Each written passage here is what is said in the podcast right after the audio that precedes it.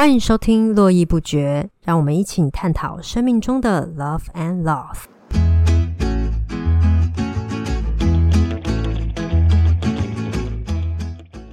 Hello，大家好，我是洛洛。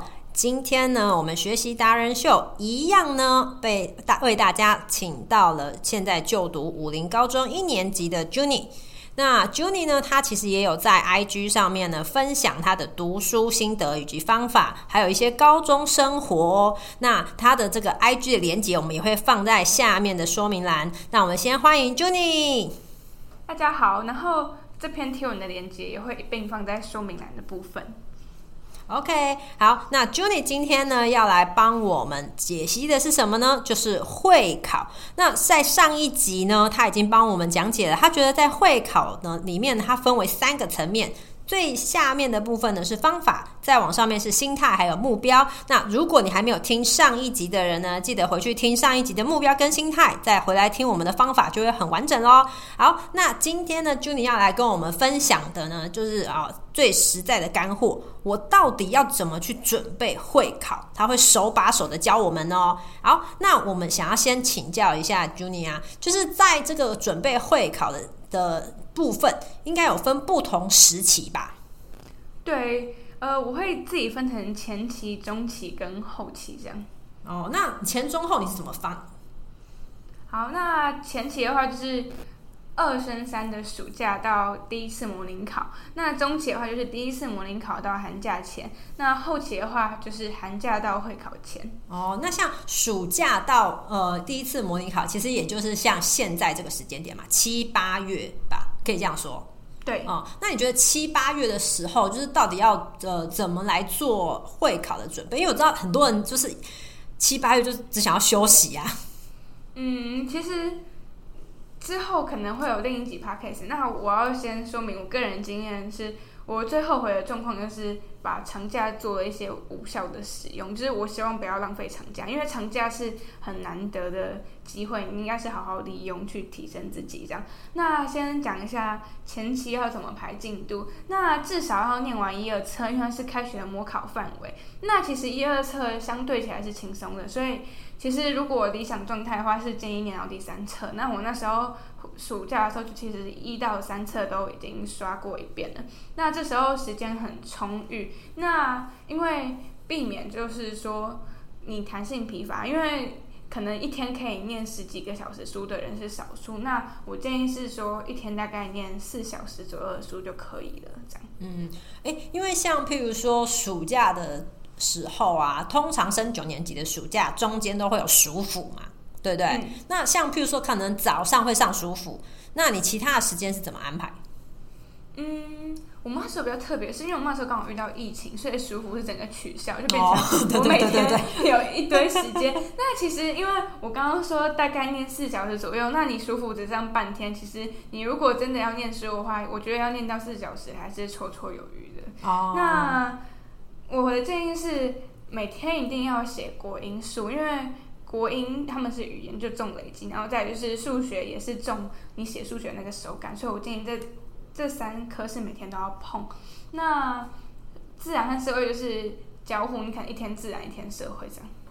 哦，哎，所以你你的安排是你每天都有国音数，然后只是有一天会呃放社会跟自然，就是。比如说我第一天念国音数字，那我明天就读国音数社这样。哦，所以你每天会读到就是这么多科。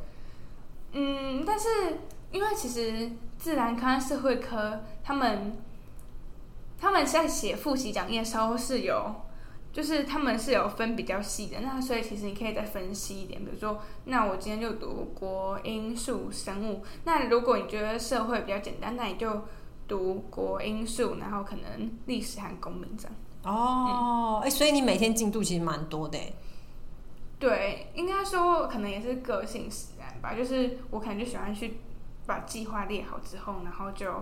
然后就按部就班达成，我就很开心。哦，了解了解。像我那个时候，我有给呃，就是学弟妹一些建议。像有些人他可能你知道就没有办法像像你们这种很多功的人，他一次一天可以搞定很多科。所以我那时候其实是建议他们说，就是可能一天你大概就是两科为限，对，而且像像你刚刚讲那个，至少念完一二册，我觉得真的是非常重要，因为开学一开始就是真的，一呃第一次模拟考，就很多人都还在呃放空的时候，他可能第一，他可能在暑假长假的时候，他没有准备好第一次模拟考，然后后面就是等他后面可能才要再补的时候，人家已经在准备三、第三、第四册了。对，而且一二册是基础，就是你会考的那种基本分都是一二册的题型，这样，然后再来就是。再来就是，我还是比较建议，就是一天要念到国音数。那还有一个方法是，比如说你一到五每天都有国音数，然后那你可能自然和社会就用周末时间去处理掉，因为你周末会有更多的时间这样。哦，所以你那时候周末也有排？哦，周末当然就是周末当然是会读，但可能看情况可以稍微读多一点这样。哦，所以你自己那时候有，也就是也都会安排。呃，暑呃，在周末的时候会念书。那这边在安排读书进度，还有另外一个小建议，就是说我建议是以一个礼拜为单位，就你想说你一个礼拜要读完，可能国文几课，然后英文几个几课，然后然后自然社会几单元，数学几单元这样，然后你再把它们切割成，比如说一小节一小节这样，再分散到你的七天里面这样。嗯，然后呃，更正一下，就是分散到六天那。礼拜日我建议就是你就空白，就可能补你之前没有达到的进度这样。嗯，就是让自己也比较有一点充裕这样。就比如说，如果哎这个礼拜做完，那礼拜天我也可以稍微休息一下，就不要觉得缓冲这样。哦，不要觉得就是都一直很一一一直一直很紧张。而且也会有个动力，比如说你如果前六天都有确实把工作完成，的话，那礼拜天就是自由时间，就让你自己达到一个工作和休息的平衡。嗯，没错没错。那后那中期，比如说你说你的中期其实就有点算是九年级上学期，对不对？对，嗯，那中期的部分你是怎么做安排的？那很重要是你复习三四次的同时，也要顾好第五册，因为五到六册就是决定你会考成绩是不是能拿到 A 甚至 A 加加的关键。那每天可以稍微念多一点书，让自己慢慢进入备考的状态。那其实会蛮建议去留夜自习的。那加强班我觉得看个人，因为像。加强班它是每一科都会上，但其实我自己可能比较需要加强数学和自然而已，其他科其实我没有那么需要，所以我就没有选择去上加强班。那比如说你夜自习在排进度的时候，你可能因为夜自习是三个小时，你可能可以前一个小时先赶快把第五册的进度都读好之后，然后后两个小时就开始认真复习三四册这样。哦，了解。那我刚刚补充一下加强班，因为可能有些学校没有加强班这个东西。对，加强班就是呃，可能像有些学校他可能会开第九节或者是星期六的课，然后就是呃帮呃同学们做这种加强复习，这这个叫加强班。但是像譬如说像 Juni 这一种呃类型的孩子，他可能呃他很清楚，就是他可能是某几科呃比较需要加强，所以他可能就是针对这些部分再再来做补强。那他刚刚讲的这个夜自习的部分，哎，其实。蛮多学校应该都有开夜夜自习，可以晚上的时候留在学校，然后好好看书，而且就是书也不用这样一直搬来搬去，对不对？对，就不用带回家，书包也不会很重。然后再就是因为可能回家的话诱惑比较多，你可能会想要看电视、玩游戏干嘛的，可能就没办法那么认真读书，所以。你电自习就完整读三个小时，然后回家可能再放松，这样也比较刚好。嗯，蛮好的，蛮好的。哦，那所以像这个九年级的上学期，你说，哎，就是要我要顾三四册，然后呃白天的第五册，就是你也会在晚上稍微分配一点时间给他这样子。对，因为第五册毕竟是刚学的，可能。可能你的记忆比较清楚，那三四册你可能会有点忘记。那再就是上课一定要认真听，就是你上课认真听的话，吸收的效果比较好。你也不用事后花很多时间再去认真复习这样。嗯，因为我发现就是很多的那个学弟妹啊，他们在就是他们上课的时候可能没有很认真。我觉得就是以很多人他可能七八年级的时候，他可能上课有些没有很认真，可是他稍微可能呃断考前有稍微比较认真一点，都还是可以拿到不错成绩。其实我觉得上课认真，可能国中你觉得影响不大，但我觉得高中影响是非常大的。因为像高中老师，他们可能上课会有一些他们自己发明的一些特殊解法，或是他们特殊，比如说化学要怎该怎么背诵，就是他们会有一些特殊的观点给你。那你如果上课没有吸收到的话，就是你可能会少了一个好用的工具，那你可能解题就上面会比较吃力很困难。那同样的，国中老师他上课肯定会有一些提点，你如果没有听到的话，你其实会。事倍功半。哦，对，我觉得这个是真的，而且特别是我觉得七七八年级的时候，可能还可以用这个方法，哎，可能成绩还可以稍微维持住。可是，一旦上了九年级就不一样。对，因为五六册他们的课程其实比较想要去衔接高中，所以就是整个课程难度会拉高这样。哦，没错没错，所以诶，这个部分我觉得也是给很多同学的一个提醒。那再来就是呃。到寒假到会考前，就等于是说，哎，因为放完寒假就马上就是要进入九年级下学期嘛。这个时候其实已经算是哎会考的倒数了。那这个时候你觉得大家应该要怎么准备？就一样，就是你复习的时候一样也要顾好第六册，然后那复习方向要转为大重点，然后也可以写历届让自己习惯打三式的题型，因为因为它历届又不会帮你按照单元排好，它可能就是整个混在一起考这样。然后那大重点，比如说，呃，历史是很重要的，因为像有同学他就可能很苦恼历史记不起来，那那可能是因为他历史最主要的时间轴没有记好。那历史就是很重视时间轴，你把时间点抓出来，然后再配上一些人名或是地名的关键字，你就可以拿到不错的成绩，这样。哦，所以你觉得在这个时候，就是写历届也同，就是呃呃历届考古题，同时也让自己比较知道，就是哎会考的方向是什么，对不对？或者他可能的出题模式。那那要抓到重点，还有另一个技巧是。呃，我记得网上会有那个表，它可能会帮你列出哪些单元他们的出题率有多少，那你就可以先挑出题率高的单元去进行读，这样会比较有投资报酬率。这样哦，哎哇，还有这个就是呃，学霸跟大家不一样的地方，就是写题目会讲求投资报酬率。好，那还有一个点哈，就是我相信非常多人会有这个问题，就是我在复习的时候到底要不要看课本？我觉得。看课本是蛮重要的，那是有些老师他们可能不一定会用课本教学，比如说我们数学老师他是用讲义。那我建议是说，你就去翻你第一次学习那个地方的教材，然后再来，我觉得比如说国文也是一个很重视翻课本的科目，因为老师讲的精华都你可能。上课都会写在里面，那你就再把它再读一次。那这个方法其实可以甚至是用到学测，因为我之前在学测有看过其他读书上的班主分享，他就是他可能学测一模就是除了写阅读题本练习以外，他就去把课本翻开，然后把古文都再做一次笔记，就再统整一遍，然后他他他的那个一模的国文就有考到十五级这样。哦，哎，我觉得你刚刚讲很好，因为其实像我呃发现很多人啊，他们在复习的时候，很多人会舍弃课本，因为你已经因为他们已经拿到很多复习讲义了，然后就一直看复习讲义。可是复习讲义它其实是帮你做好一个就是表格同整，可很多人是他那个基本的架构跟脉络都不清楚，然后他就先去看那个表格。嗯，而且我觉得还有一个点，就是因为像课本啊，你明明就已经就你花了很多时间上课嘛，七八年级，如果你是认真上课的人，你其实花很多时间就是学东西，然后写在上面，然后你要复习的时候就完完全不看这些东西，这你已经都。以前有花过时间，然后很多人都不看，然后就直接就是可能就一直刷题本，而且非常多人会一直刷题，就是不会，那你要你还是要去回去翻课本，或是老师之前发的讲义这样，因为你之前有学过第一遍，你在翻的时候你可能就会突然。突然想起来，就是那些记忆，然后再就是你上面可能有写一些老师他们自己独家的方法或是笔记，就比起你副讲是出版社整理好给你的东西还要更完整，因为副副讲它可能只是一个比较断章取义方式的整理，这样。嗯，好，那再来刷题本的话，其实我觉得。刷题是重质不重量，就是你应该先确认你的观念都稳固之后再去做练习。你不要观念都不稳固就会就一直做练习，而且这样还会有个问题是，你会发现你可能都会一直在错类似的题目，然后你都没有确实的去学会这样。哦，这个非常好，而且就像你刚刚所讲的那个投资报酬率。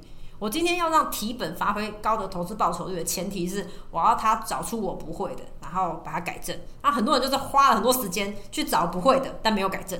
就是他可能写完就说哦，我写完，然后就懒得订正。但其实你如果不去仔细订正的话，你可能还是没有学会。嗯，这个是我觉得非常的关键。那他刚刚讲到课本或上课啊，那诶，你是在上课的时候是怎么样？譬如说，诶，学习或者做笔记呢？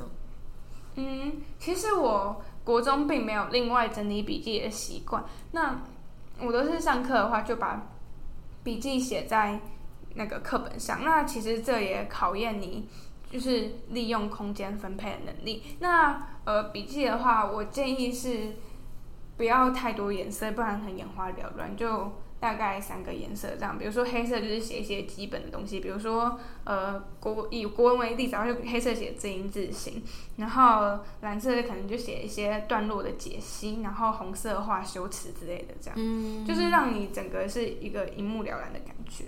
这样，嗯，那像有的老师，比如说我们历史老师还蛮认真的，他可能每次都会写板书笔记。那我那个时候觉得蛮有帮助的，因为历史很重视时间轴，那我可能就把那个时间轴再抄下来，这样比较方便复习。这样，嗯，了解。所以你看，所以你在做笔记上面蛮有自己的呃一套逻辑跟规则的。对。嗯，哎，那除了做笔记以外，就是在那，譬如说很多人会拿开始拿到复习讲义啊，或者其他的，那他你觉得他们要怎么去呃利用复习讲义，或者是说你有没有什么比较推荐的讲义？因为像很多人我看到就是在社群里面很多的那种同学或是妈妈就开始说，哎，马上又要升九年级了，那我不知道呃前面可以先准备什么复习讲义啊？那你是那在复习讲义上面，你那个时候是怎么样去选择的？好，那讲义的话，先分为单册讲义和复习讲义。那单册讲义的话，就是数学跟自然，我都蛮推荐超级悍讲的。那因为我本身我的国中是他们出题本来就会有一点难度，那超级悍将的话，他们的出题也是有深度和广度，而且他们有专门设计素养题。那基本上我觉得那本讲义，如果你认真写完，然后把不会的问题都搞懂的话，基本上段考。没有问题，然后你的观念会学得很扎实，这样。所以其实不需要做很多很多题目，就是一本把它做精就可以了，对不对？对，那再来，如果有空的话，就是同学如果准自己准备段考，如果还有空，就是该写就写完，还建议你们去计时写一些段考考古题，因为像网上找得到其他国中的段考考古，你就去写写看。而且比如说，嗯。数学就是蛮重视速度的科目，你就是要计时去写，然后去看一下你的时间分配如何这样。你说段考吗？还是模考？哦，断考，因为现在是讲五六册断考的部分，然后那再模考就是讲一下复习讲义。那国文和公民都蛮推荐大满贯的，就是整理的还蛮好的。那其他科的话，就是推荐麻辣。嗯哦，所以你那个那那个时候，那除了学校的讲义，你还会有在自己买别的讲义吗？嗯，那其实我其实觉得每一科买一个讲义就好。那有一个乌龙是我那时候我学校没有帮忙订讲义，所以我自己又在多订了很多讲义，多订了，所以就变成说，就是题目量就写的嘛比较多。那在针对数学复习的时候，我我还有个小建议，就是。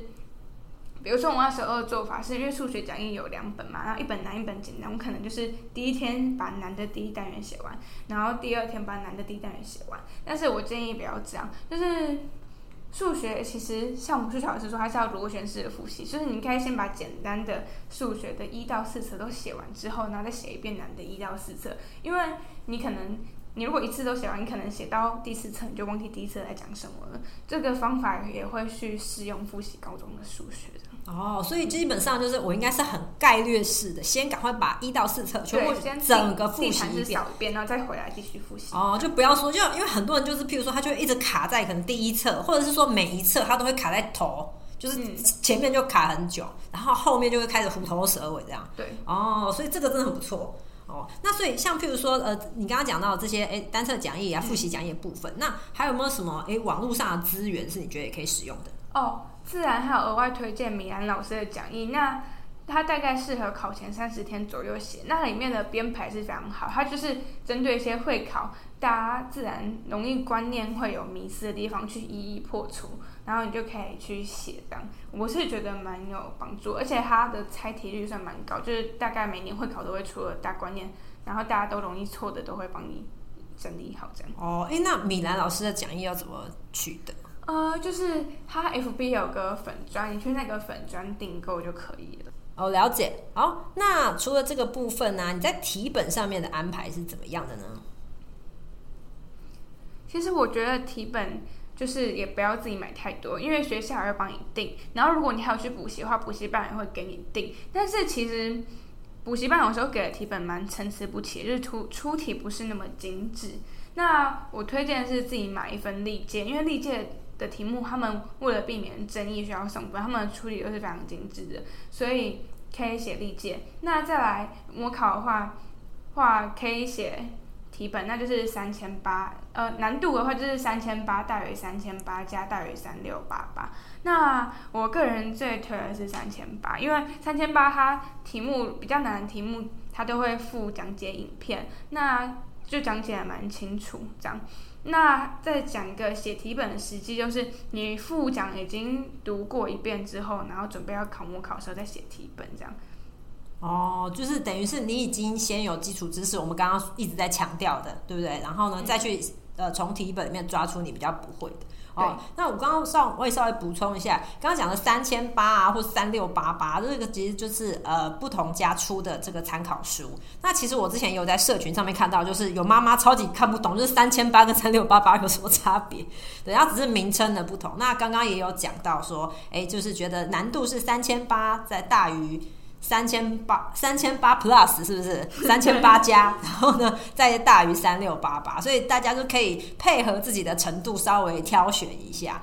OK，好，那至于这个部分啊，很多人就会很有问题的是，那。时间有限啊，对不对？那我应该要呃每每一科就平均分配吗？哦，就是可能对有些人是这样，可是在在后期的时候，有些人他会开始去思考说，如果我在呃有限的时间里面，我要先去准备哪一科呢？你有没有过这种哎，就是呃分配不同优先顺序的时候？好，那。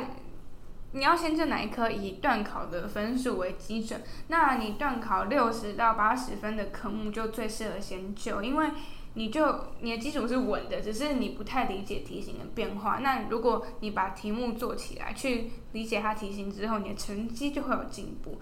那再来第二顺位要就的是段考不及格的科目，那这科就是乖乖去翻课本，因为你可能基本观念都有问题，然后有不会都要去问老师，因为。基本上老师都很愿意帮你们解答。那再来，段考八十分以上的科目，相对就是表现比较稳定，而且基本上你段考有八十分以上，可能大概模考就会有 A 了，那就不要花太多时间在上面。因为想要提升成绩，就要多选难题，那可能投资报酬率也不太高。你就每天固定练题，维持手感。那这个也适用于你在准备段考的时候。呃，举一个我个人例子，就是我可能国一的时候就是。还就是很认真读英文，因为我可能本身比较喜欢英文这个科目，但是校排名就一直没有上来，因为可能数学比较弱。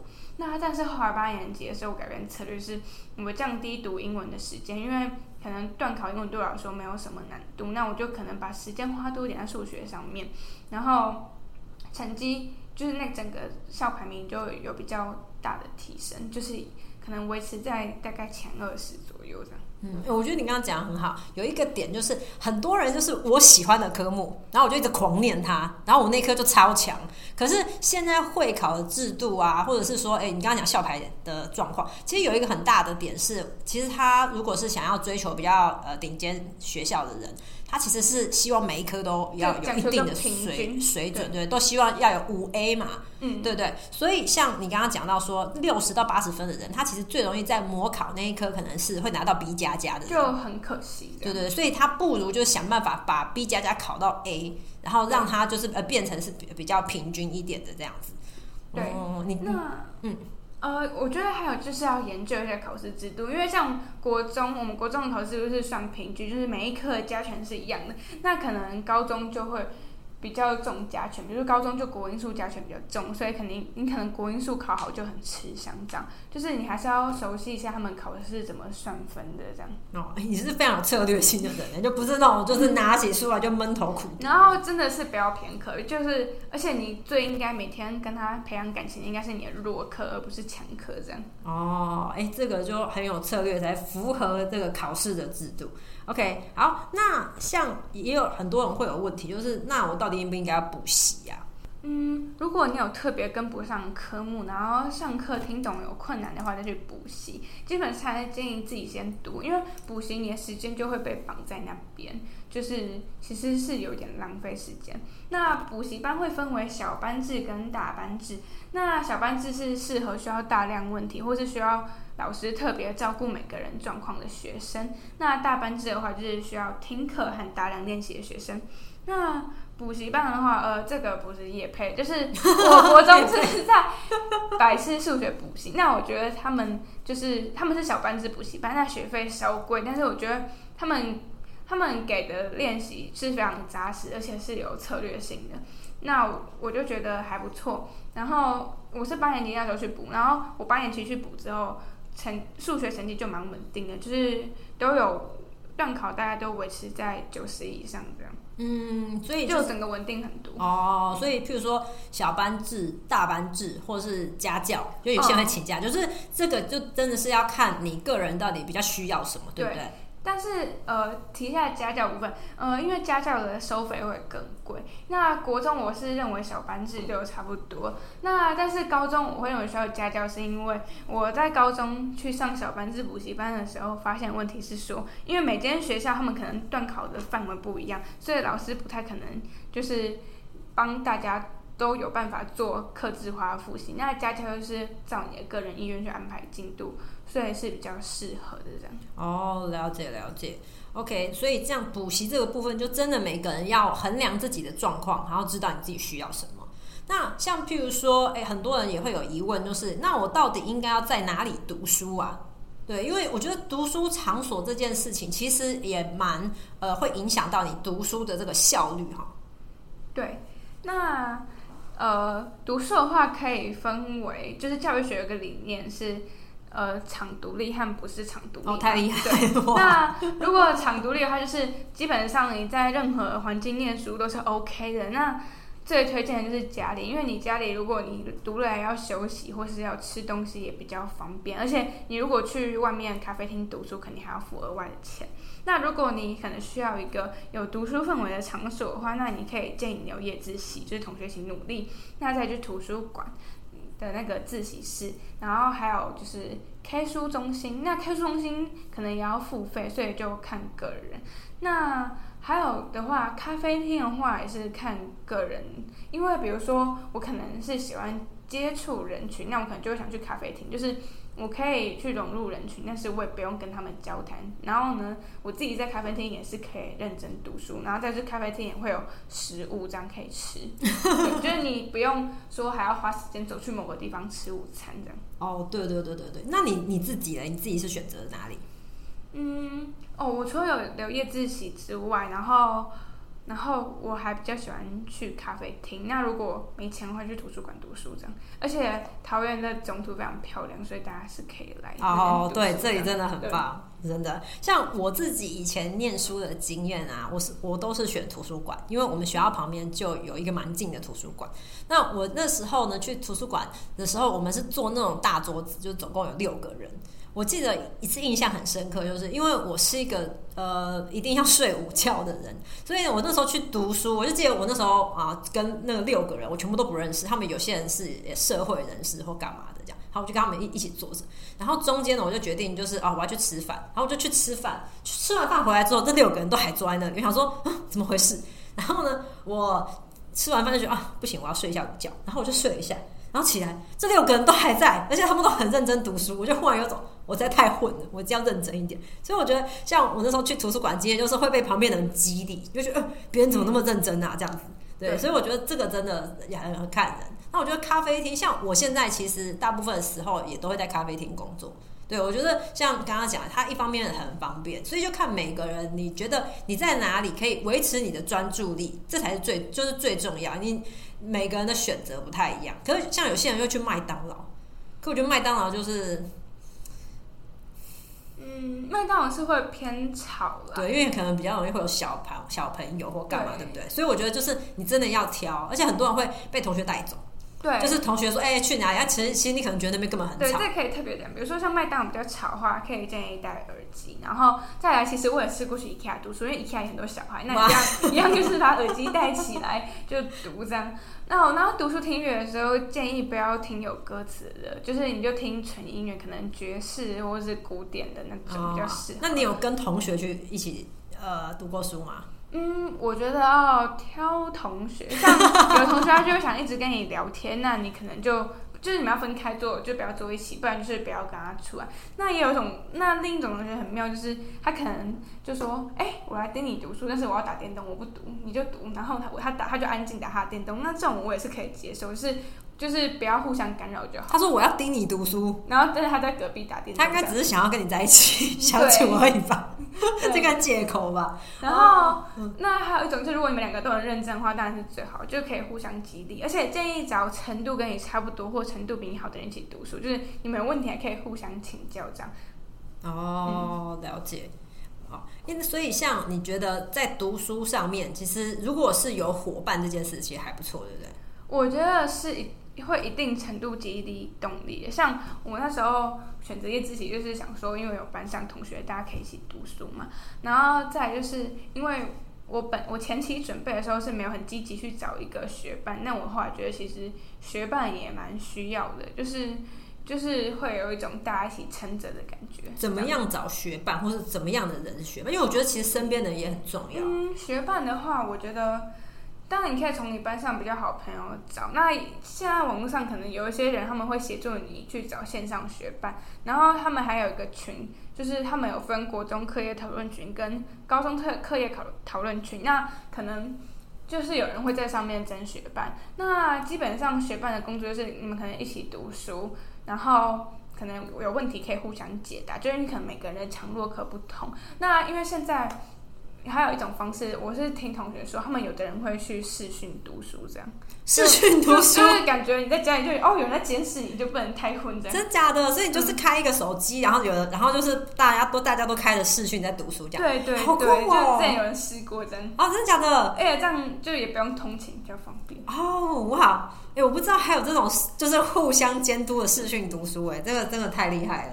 哦，哇！那这样在于就是考试呃部分呐、呃，你应该好像有一些考试技巧可以跟大家分享，对不对？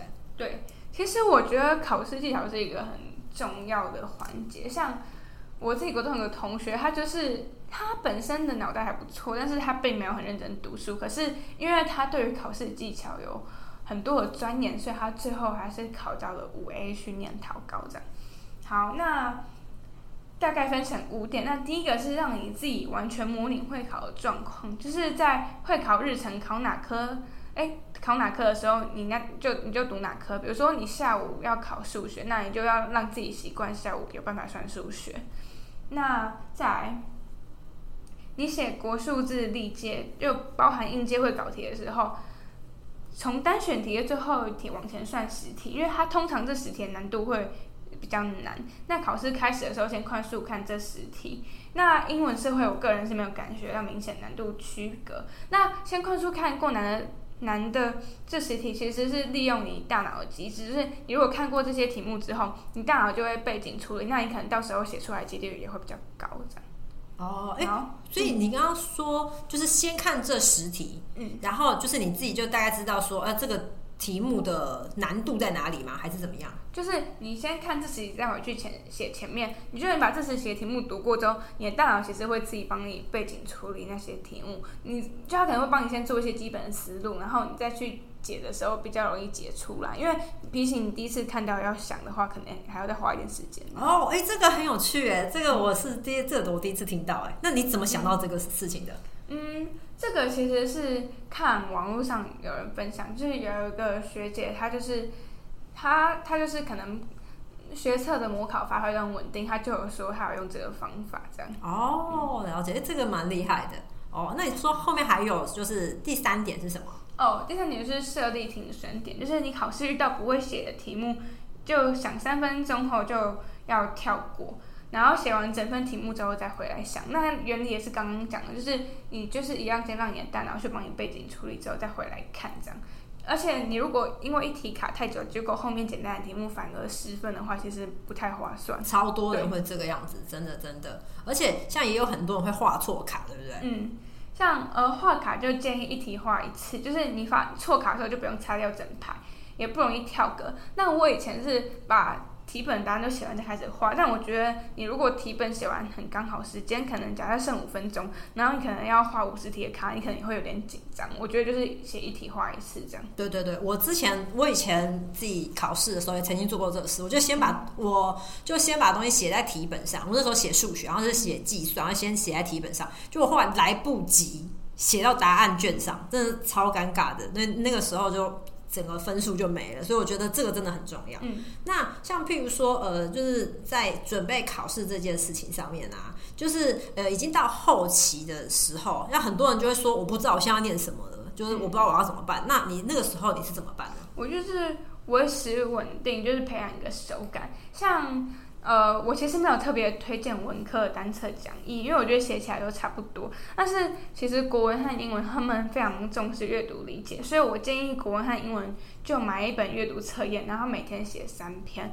那国文阅读测验的话，我推荐它有一本叫做，我记得好像叫阅读三百篇，然后它就是各种文体都有。因为我那时候可能比较不擅长新诗，我就会从新诗先开始写。那你也可以看你的状况，你可能可以一天写一篇新诗、一篇散文、一篇古文这样子。那英文的话，英文的话，其实我觉得写起来没有太大的感觉，就是英文就你就挑一本你喜欢的这样。那再来数学、理化也是每天都要写，比如说每天至少算十题。然后数学也蛮推荐练手写的，因为其实手写给分。其实会有一定的那个标准，其实有点严格，就是你可能要写出一定的那个流程，它才会给你比较好分数这样。那就是因为这种是平时的累积，所以你平时如果要累积好的话，在考试也会有很大的帮助。嗯，所以就譬如说已经要进入考试期的时候，其实就是让自己一直你刚刚讲的维持手感，就是还是要固定的写这个题目。然后呃，去维持住说哦，我对题目的这个敏感度。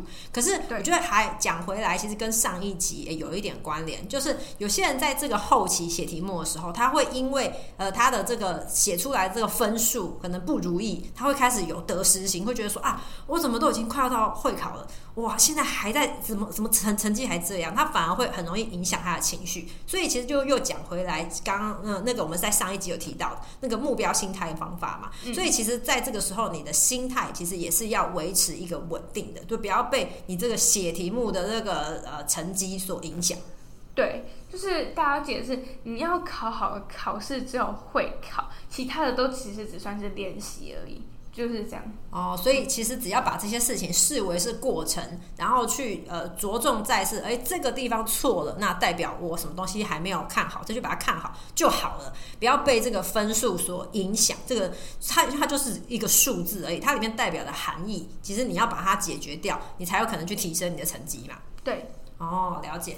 OK，哎，那今天呢，我们就很谢谢这 Juni，哎，他真的是呃一步一步的带大家，就是从哎你一升上九年级，然后呢，哎到九年级上学期、九年级下学期，甚至于如何面对会考，他已经非常完整的解析。那我觉得这一集呢，就是非常适合就是即将要准备会考的同学们来听，就是你可以呃在不同的阶段，哎都可以有不同的准备跟收获。OK，好，然后呢，呃，我们会把 Juni 的连接呢放在下方，那它那里呢会有很完整的这个图片的介绍。那我们今天就非常谢谢 Juni，谢谢大家，拜拜。OK，那我们就到这里喽，谢谢大家，拜拜。